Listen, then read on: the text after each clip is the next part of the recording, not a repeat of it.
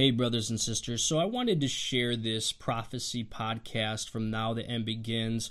It really caught my attention as a former Catholic who understands that the Eucharist is something far different than the Lord's Supper.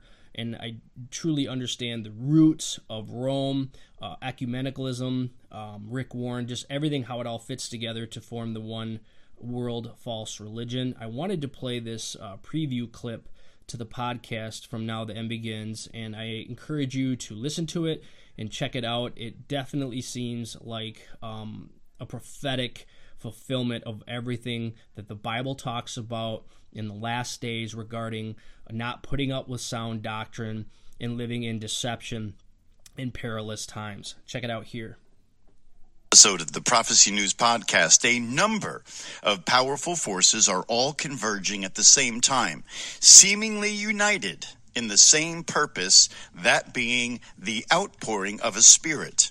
But what spirit?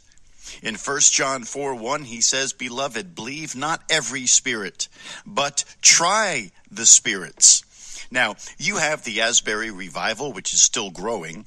You have the amazingly coincidental release of the movie Jesus Revolution.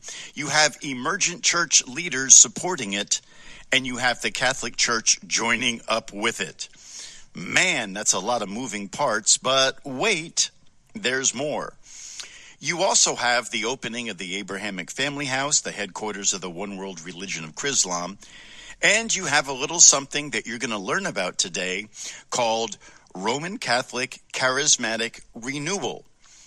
Did you know that Asbury University offers a daily Eucharist five times a week at noon?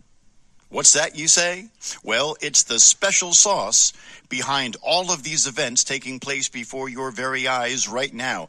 Today on the Prophecy News podcast, we trace the Asbury outpouring right back to Mother Rome, showing you the vast amounts of money and power behind it, and prove beyond the shadow of any doubt that this is the end times deception that the Bible warned you about.